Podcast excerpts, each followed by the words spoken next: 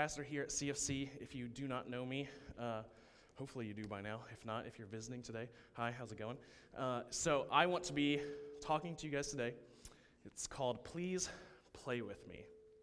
And so you may be wondering, whoa, whoa, don't look, don't look. Okay. Technical difficulty, sorry, that was on me. So we are going to be talking about play today. And so you might immediately be like, oh boy, what on earth does that even mean? So let me define play for you a little bit uh, before we dive in. Play can loosely be defined not just as playing games or playing with your imagination or, or anything like that. Play can loosely be defined as really anything that you are doing for enjoyment or for pleasure. And so that concept, that definition, is kind of what we will be working with today. So, going to ask you guys to uh, stand up just real quick. And you're just going to get nice and loose because we're going to have some fun today. So, shake it out, shake it out, and stretch around. There you go. All right. Hopefully, you guys are ready to have some fun. You can be seated. And I am actually going to ask John and Tim to come on back up here for a little game called Carrot in a Box. So now you have your answer. What's in the box? Well, at least one of them is going to have a carrot. So, yeah, sure. Pick your, pick your box. Don't look inside yet. All right, cool. So, there's a carrot in one of these boxes. And whoever gets the box with the carrot inside is the winner. Easy, right? Simple, okay? So here's how it is going to work John, you're going to be person A. John is going to be allowed to look inside his box, all right? And once he has looked inside his box, he will now know whether his box has the carrot or does not have the carrot. And then he will decide whether or not he wants to keep his box or switch it with Tim's who will be person B. Person B does not get to look in either box and will have to make a decision based on anything that John says, anything he can glean from the situation, as to whether he wants to keep the box that he has, whether John switched it or not, or if he doesn't trust John and wants to switch him back so that he gets the carrot. Make sense? Mm-hmm. Okay. So, John, make sure you don't show anyone. You can take a peek in your box.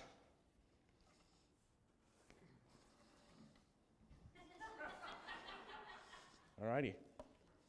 So, John, what do you think? What do you want to do? Do you want to keep your box? There's no, one. Yeah, one has one has a carrot and one does not. No, I don't want this box. You don't want the box. So, are you going to switch them? Yeah, let's switch it. You're going to switch it? Okay. You sure? But if I pick it up, you might hear my carrot. I mean, the no carrot. Oh, trust me. I taped this carrot down. There's no rustling. So we are all good. Switch them? Switch them. There's a carrot in both of them. All right. So now, what do you guys think? Did John just tell a big old fib in church?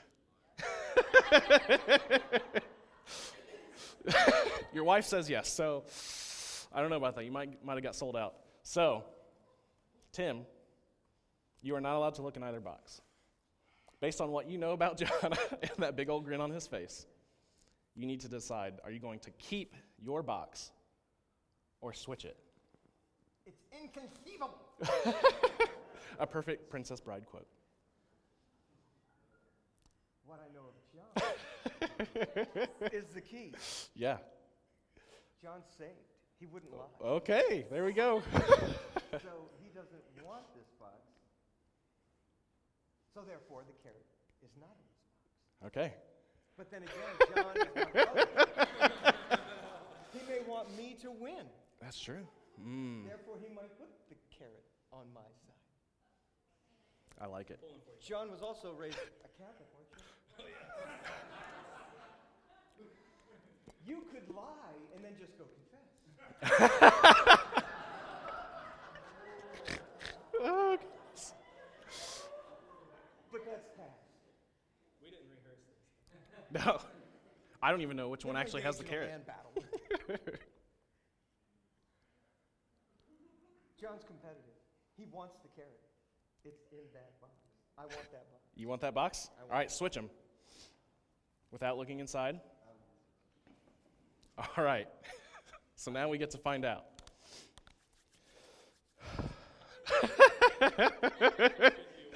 I'm real excited to see how this turns out. All right, Tim, Yes, sir. open your box. nope, not how that works. Box? Your box, the box that was previously yours. It's on my side. There's a carrot. There really is a carrot. Carrot taped down in the box. oh, good job. So, Tim, you won. You perceived the situation well. What's in that box? Air. And this box is There really is. nothing. you guys are done. Great job, everyone. Hey, if you want, you guys can have a Jolly Rancher on your way out. Do I get one? Yeah, sure. Of course we get one. Everyone's a winner. Well done, well done. Thank you for playing Carrot in a Box. So, I have one other game for you guys before we, we dive in, because we got to get ready. If we're going to talk about play, we got to play. We got to have some fun. And this is called I Need. So, I will put out my hand and say that I need, and I'll say something. And whoever can bring it to me and put it in my hand first wins. So, you guys ready for this? I need a left shoe.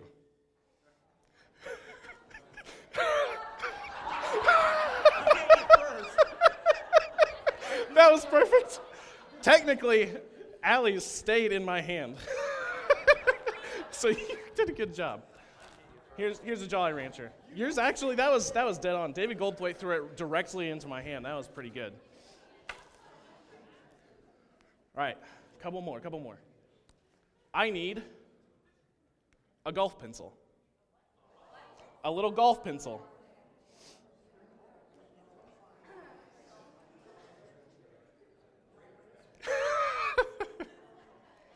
no one can find one? I guess not. Bob Eighth has got one. Bam. Good job, Bob. Would you like a Jolly Rancher?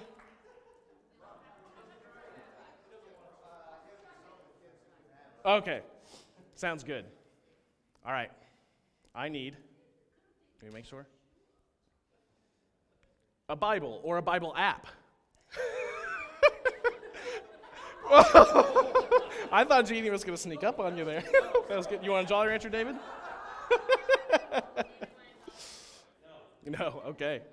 All right. That was good. That was good. I need chapstick. Mark is ready. Good job. Mark, do you want your chapstick back or a Jolly Rancher? You want Jolly Rancher too? Yeah, sure. Do you want blue? Blue raspberry? No? Grape? Yeah. I'm not very good at throwing things, so that was pretty good for me. All right. What? Oh, you're just ready. Okay, okay. I like it. I need I need a Kleenex, please unused. well done, Barrett. Barrett, did you see the slide coming up? Do you want a Jolly Rancher? Good job, good job. I appreciate that. All right, in our day and age, this one might be a little bit trickier because I need exactly 41 cents.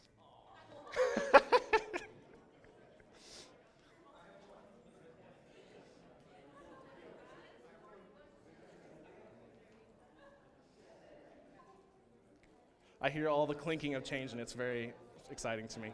Do you have exactly 41 cents? have exactly 41 cents. Got to count it out. Bam! Oh, let me count. 25. She's, she's good at math. 41 cents. You want another Jolly Rancher? well done, well done. Do you want another Jolly Rancher? Sure. Sure? How's a cherry sound? All right. Two more. I know all of you have this next one. Because I need pocket lint. Oh no! I lost it. I need pocket lint.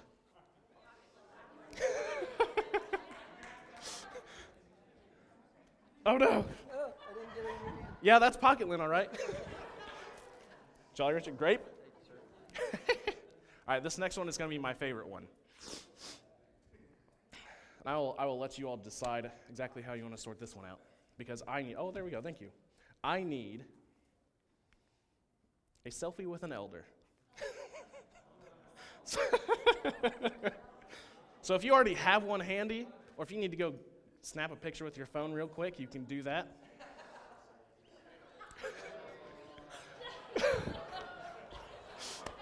Let me see. Where is it? Does he have to participate? Because That was I totally, I totally got a selfie of her taking a selfie with an elder. Yeah. These are all beautiful. I love it so much.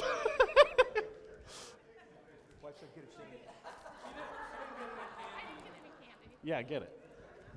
Well done. Roger Bill, thanks for being good sports for that one. All right. So now we've played some games.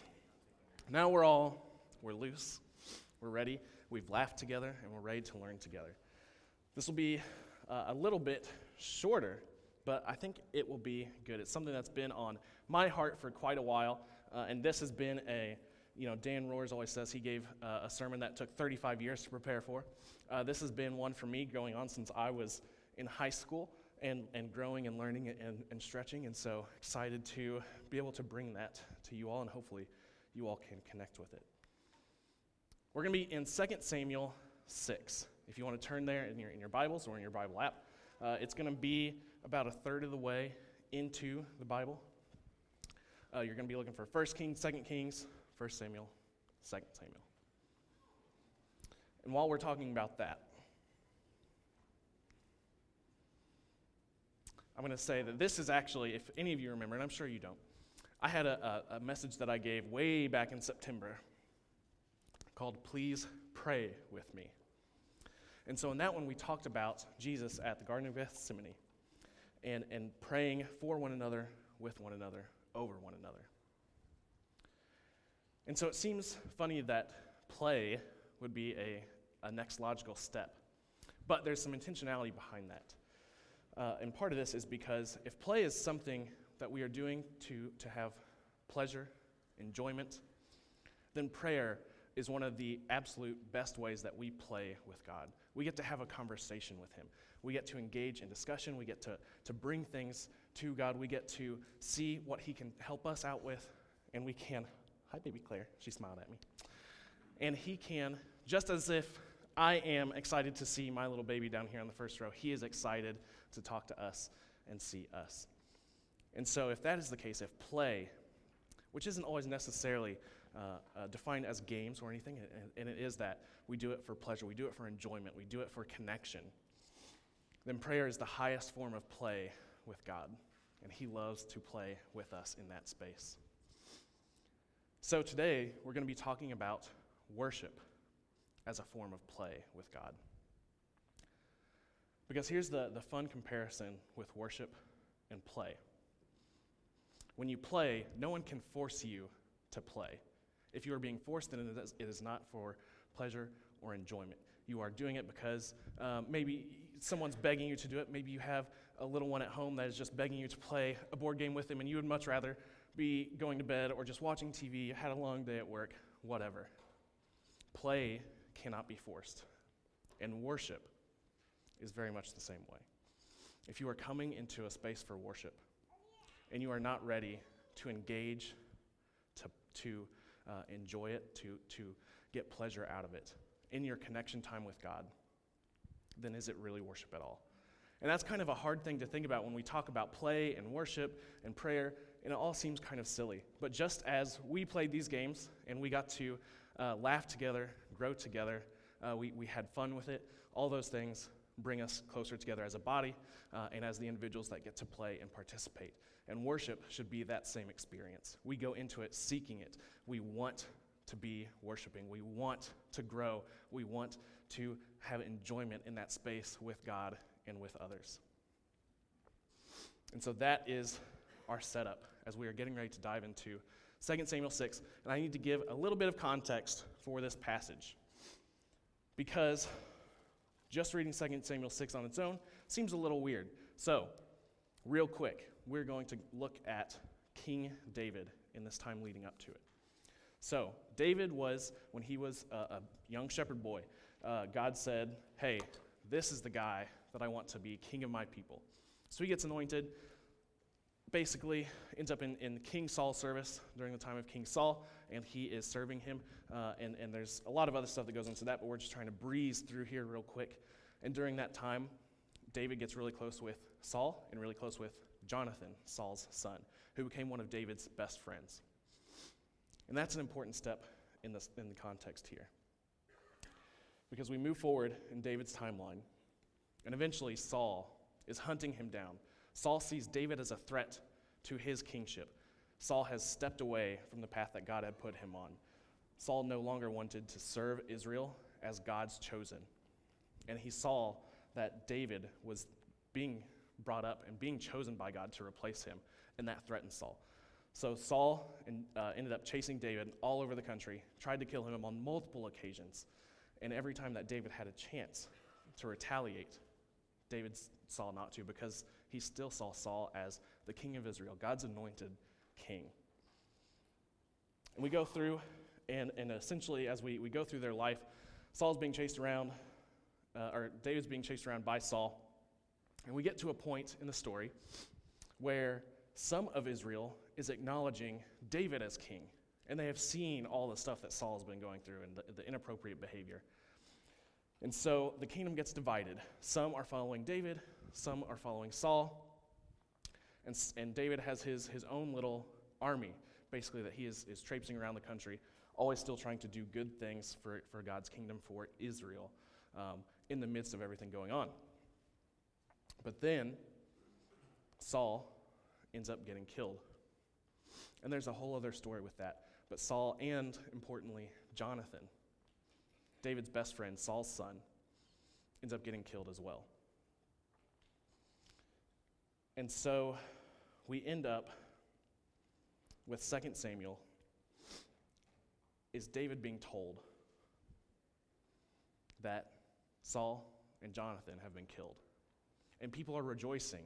And David mourns and grieves for a full day for the loss of Saul, God's anointed king, even though Saul had done all these horrible things to him and his family. And then as we move on, we get to see that David is taking the, the, part, the portion of Israel that is seeing him as their king, and he's, he's running with it. He's, he's doing his thing. Uh, and a fun little fact here you could even argue that David was actually both the second and the third king of Israel because Saul's other son, whose name is Ishbosheth, which is just a great one if any of you are having kids and want a name, uh, Ishbosheth. Uh, that's going to be mine and Kayla's second child, Ishbosheth, Ish, Ishbosheth Miller. Uh, and he's like, you know what? Saul was my dad. He was the king. I deserve to be king. And basically demanded that the, the, parts, the portion of Israel that had not decided to follow David should follow him. And he takes kingship. They end up going to war several different times. Eventually, David becomes the king of all of Israel uh, through, through a series of long strings of events. And this is where we're starting to move into 2 Samuel chapter 6 because there's this thing called the, the Ark of the Covenant or the Ark of the Lord. And if you guys can remember that, that was way back in Israel's history to the time of Moses, as they're having the temple moving around, and that is like the, the ark is the, wherever the ark is, is where they worship. And at some point in Israel's history, they had lost the Ark of the Covenant.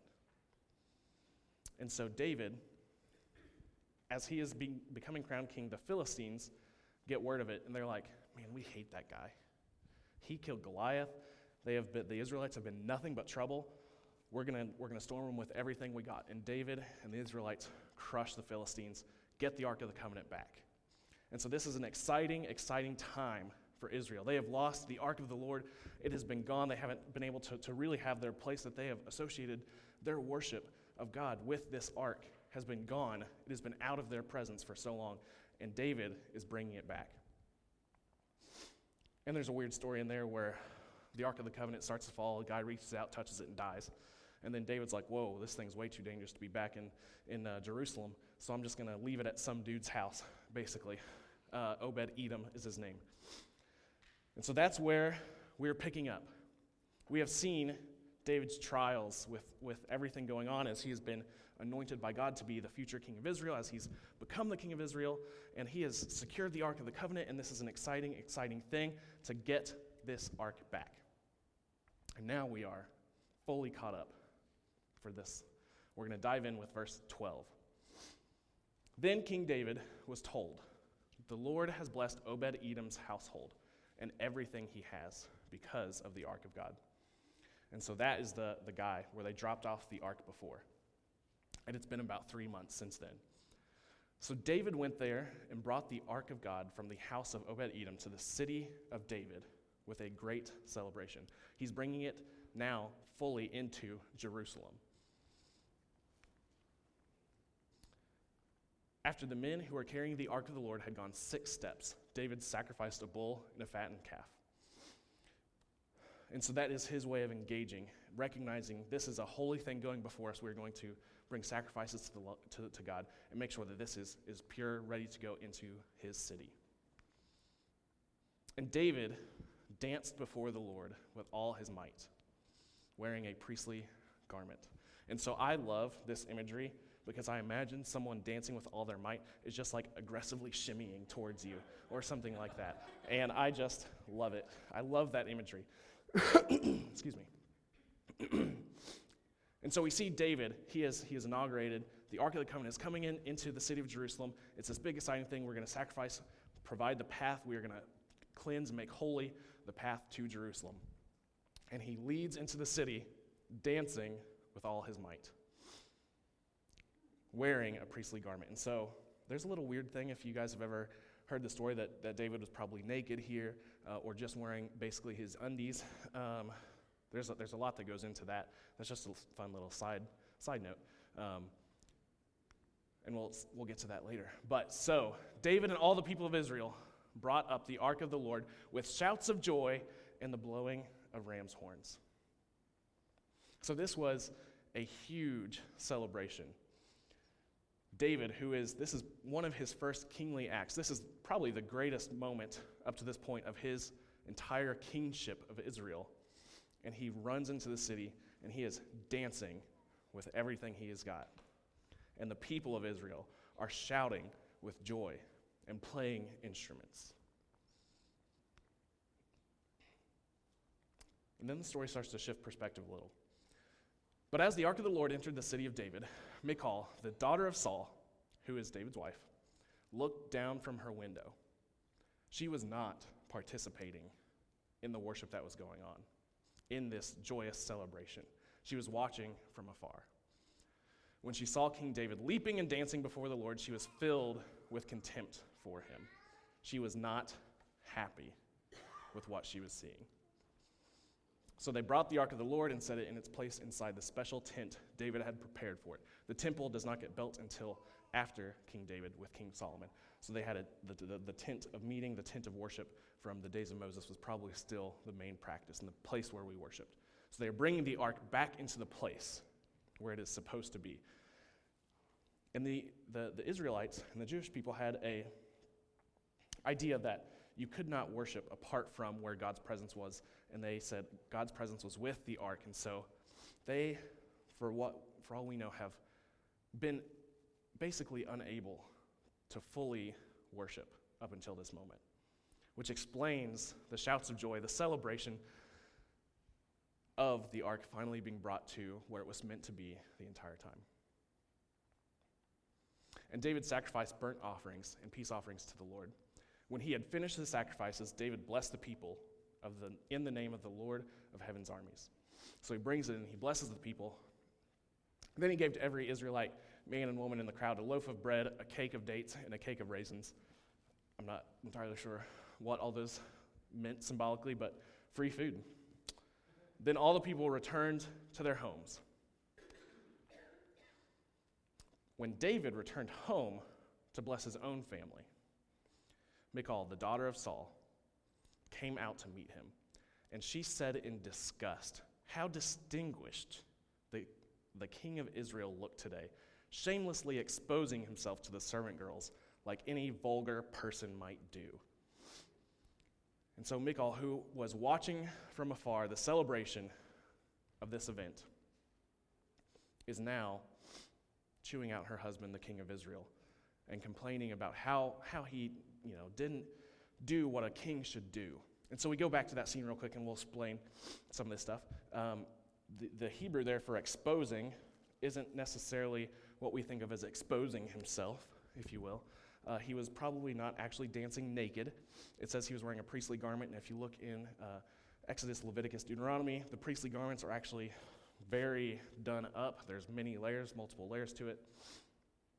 But in the Hebrew, that word exposing has the idea of exposing one's true self. And usually, when it's exposing nakedness, it actually has nakedness combined with the word exposing. And so, her issue is not that he was flaunting himself, running around the city naked, but that he was showing his true colors, wearing a priestly garment. He was bringing back the ark of God, bringing back the presence of God in their mind to Jerusalem, back to the people where it was always meant to be. And so he dresses up as a high priest.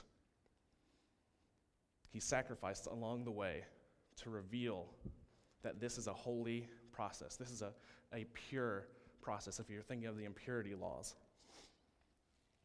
And so, this is where we start to see things get exposed a little bit.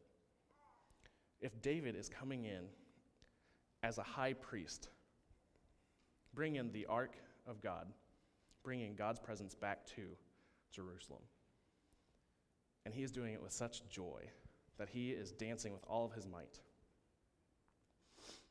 then I think that begins to speak to us, and we'll, we'll hit on this more later. But for now, we also want to acknowledge that Michal was watching from afar. She was not engaging in it. She did not come into this celebration looking to celebrate. She was looking for things to go wrong. She was observing and watching instead of participating. And our conversation gets really interesting because David retorted to Michal, I was dancing before the Lord, who chose me above your father, ouch, and all his family. Ouch again. He appointed me as the leader of Israel, the people of the Lord. I, so I celebrate before the Lord. Yes, and I am willing to look even more foolish than this, even to be humiliated in my own eyes. But those servant girls you mentioned will indeed think I am distinguished. So his response is yes, I did it. I, I owned up to it. I got super into what was going on. He's like, I have been chosen. I have, you know, God has given me this, this task, and so I'm going to do it with everything that I have. And furthermore, he says, I will do even more than this if it means truly engaging with God. And so, as we're talking about worship as a form of play, I can't think of a better example in Scripture than David dancing with all of his might as he is bringing in and ushering in God's presence to the people. And so I think that is a perfect example for us to see our opportunities to worship. And whatever that means. I was, I was standing in the back on purpose today, watching some of you worship. I know, I'm creepy. And I saw a lot of different worship postures, if you will. Uh, there are some of you who had hands in the air, some of you had uh, the, the hands at the side. Uh, and then uh, one, one couple in particular that I was like, oh, my heart. They were holding hands as they were worshiping and swaying back and forth. How cute, how adorable. And uh, I love that picture of worshiping together as husband and wife. And so it's not, this is not about how you worship. Because here's the thing, is David says it really well. He appointed me as the leader of Israel, the people of the Lord, so I celebrate before the Lord. And I think that is a powerful statement. Worship, and this is where I, I get to come down on you guys a little bit, but realize this has been something working on me for a long time. Worship is not about you. Worship is not about the person standing next to you. Worship is not about the person singing off key two rows behind you. My dad cannot sing a tune, he cannot hit a note to save his life, but that man loves to worship. Because worship is celebrating before the Lord. And if that isn't a form of play with God, then I don't know what is. Because if worship isn't for us and worship is for God, and we go into it and we are excited and we are ready, and we know that something great is going to happen, and the fact that we get to simply just praise and worship and be with God's people and with God, and we get pleasure and enjoyment out of that. Or we should, or else we end up like Michal, who watches, observes from afar, and judges. And by the end of it, even gets a little bit of vindication and punishment from that to some degree. Because this chapter ends. So Michal, the daughter of Saul, remained childless throughout her entire life. If she could not engage in enjoyment and pleasure and worship before God, then I think, thank you, Claire, then I think that that says a lot about her character, her person, and about her heart for following the Lord. And so God kind of withdraws his presence from her in that. As she is not willing to engage with him, uh, it seems that God was, was not willing to, to see fit to give her children. And that had a, a, lot to do with a woman's worth back then. And so there's, there's a lot of, of that that isn't just about children. It's not just about um, what it means to be a woman. It means a lot more with uh, what, where am I at? What am I doing? And so don't read too much into the, the, the childless throughout her entire life part. Read into it that if we are caught seeing worship, and worship can be a lot of other things, there's a lot we can throw in there, and I'm not going to get into that. But if we see worship as something to watch from afar, not engage in, and to judge, then we have sorely missed the point. So, one, one other thing uh, as we begin to wrap up here is uh, talking about worship and play and what that means and how we engage with that is I want to acknowledge sometimes, not here, our, our guys are great, you guys are great. Uh, no, let's be honest, here sometimes people are going to play a wrong note, people are going to sing off key, people are going to mess up, the, the amps are going to buzz, the speakers are going to go out. Uh, there's a hundred different things that could go wrong just in a music worship setting. And there's going to be distractions, and there's going to be other things going on. And the point of it is that that stuff doesn't matter. If we are coming into a space prepared to enjoy God's presence and really give into that, then the rest is, is extra. And yeah, we want to have fun. We want to have good quality music. We want to have um, you know, all, all the things that, that we like uh, about worship or about worship through music or, or worship through any kind of experience there. You can, you can plug in a lot of things. But that is secondary. What is primary is our hearts going into it, ready to seek to enjoy the presence of God and the presence of His people. So, my final challenge for you guys today there's a, a podcast I like to listen to, and a, a, a family of three brothers. Uh, and so they uh, do um, this goofy thing where they give advice to people that ask questions on Yahoo uh, questions or Yahoo Answers, um, which, if you've ever been on Yahoo Answers website, people ask some crazy questions. And when they are playing and riffing off of a, a, a question or an answer that they're giving, one of them, Griffin, will sometimes be trying to like explore and be funny and, and do this thing, and his brothers will be like trying to go off another another direction, and he says, "Play with me in this space." And I think that phrase right there is what immediately comes to mind as I think about this is God is saying, "Play with me in this space." I'm so excited that you are here, and I want you to be excited. I am ready to enjoy your presence. I am ready to see you, to hear you. And He wants us to feel the same way. So, the final challenge for you guys is play with me in this space today. We're going to have some fellowship, and that can be a form of worship. We're going to we're gonna have some good food. We're going to have um, some, some closing songs here. But whatever that looks like for you, embrace the joy and pleasure of worship before God. So I'll pray for us. Worship team, you guys can, can come up. And then after they're done with the last song, I want to throw in a, a quick uh, announcement and directions as we begin our chili lunch. So don't move until I come back up here. All right. Our Father, we thank you that we could come today and play with you in this space. We thank you that we had opportunities to laugh, we had opportunities to enjoy one another's company, and we will continue to have those opportunities today. But Father, we thank you so much that we can take the time to enjoy your presence today, and that you enjoy our presence as well. So as we worship, as we play today, God, we pray that you would be with all of us. And if there's anything that is holding us back from fully engaging during times of worship, that you would bring those to us and challenge us on those things. Lord, we love you so much. And it's in your name we pray. Amen.